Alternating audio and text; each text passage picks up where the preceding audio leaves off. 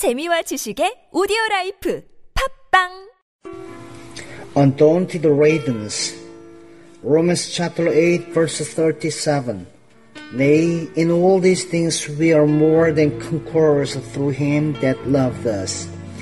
Paul is speaking of the things that might seem likely to separate or watch in between the saint and the love of God. But the remarkable thing is that nothing can wedge in between the love of God and the saint.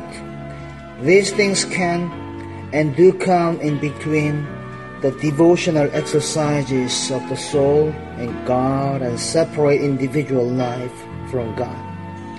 But none of them is able to watch in between the love of God and the soul of the saint. The bedrock of our Christian faith is the unmerited.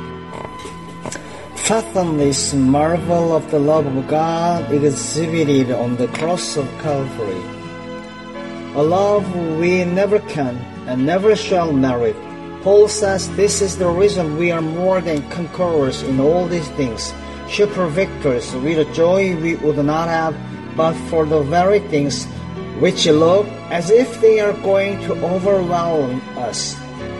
The surf that distresses the ordinary swimmer produces in the surf rider the super joy of going clean through it.